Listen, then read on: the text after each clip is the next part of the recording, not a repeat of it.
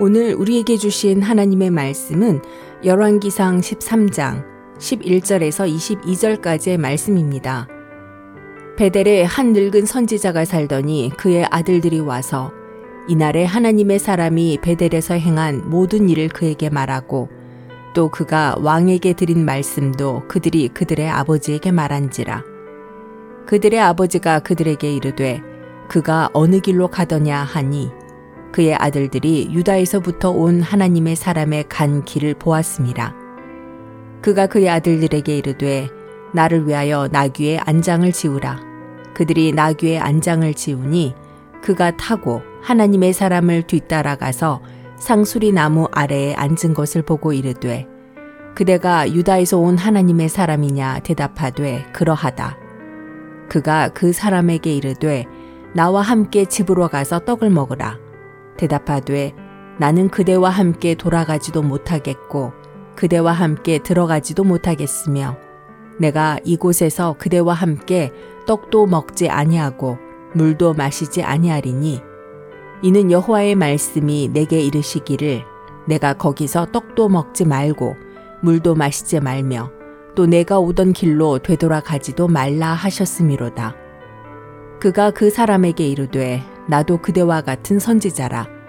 천사가 여호와의 말씀으로 내게 이르기를 그를 내 집으로 데리고 돌아가서 그에게 떡을 먹이고 물을 마시게 하라 하였느니라 하니 이는 그 사람을 속임이라. 이에 그 사람이 그와 함께 돌아가서 그의 집에서 떡을 먹으며 물을 마시니라. 그들이 상 앞에 앉아 있을 때에 여호와의 말씀이 그 사람을 데려온 선지자에게 임하니 그가 유다에서부터 온 하나님의 사람을 향하여 외쳐 이르되 여호와의 말씀에 내가 여호와의 말씀을 어기며 내 하나님 여호와께서 내게 내리신 명령을 지키지 아니하고 돌아와서 여호와가 너더러 떡도 먹지 말고 물도 마시지 말라 하신 곳에서 떡을 먹고 물을 마셨으니 내 시체가 내 조상들의 묘실에 들어가지 못하리라 하셨느니라 하니라. 아멘.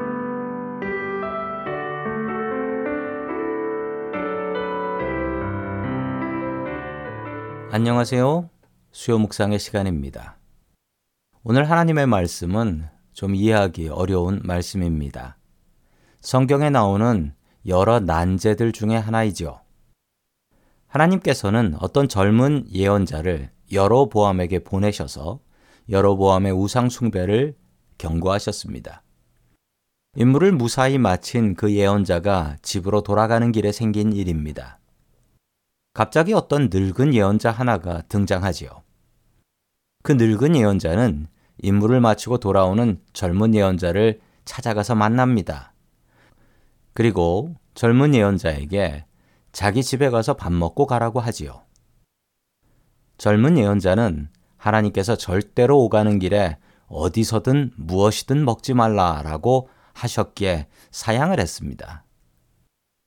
그러자 늙은 예언자는 하나님의 명령이 바뀌었고 우리 집에 가서 밥 먹고 가는 것이 하나님의 뜻이다 라고 이야기했지만 이것은 거짓말이었습니다. 젊은 예언자는 이 말을 믿고 늙은 예언자 집에서 밥을 먹고 갔습니다. 이게 그 젊은 예언자의 마지막 식사였습니다.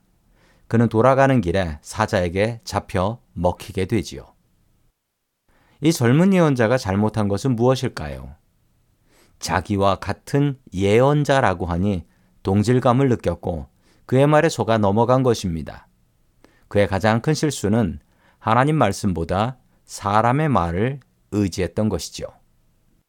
자신의 배고픔을 해결하기 위해 하나님의 말씀을 저버린 것입니다. 이 사건은 하나님께서 우리들에게 교훈으로 보여주시는 사건입니다.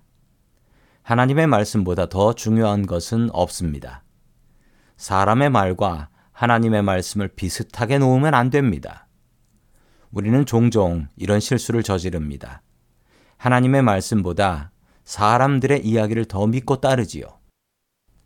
하나님의 말씀보다 사람의 책을 더 믿고 신뢰하고 더 큰 은혜를 받습니다. 하나님의 말씀보다 중요한 것은 세상에 없습니다. 하나님의 말씀을 매일매일 묵상하고 그 말씀을 의지하는 자는 살 것입니다. 하나님의 말씀을 온전히 의지하는 성도님들 될 수 있기를 주의 이름으로 축원합니다.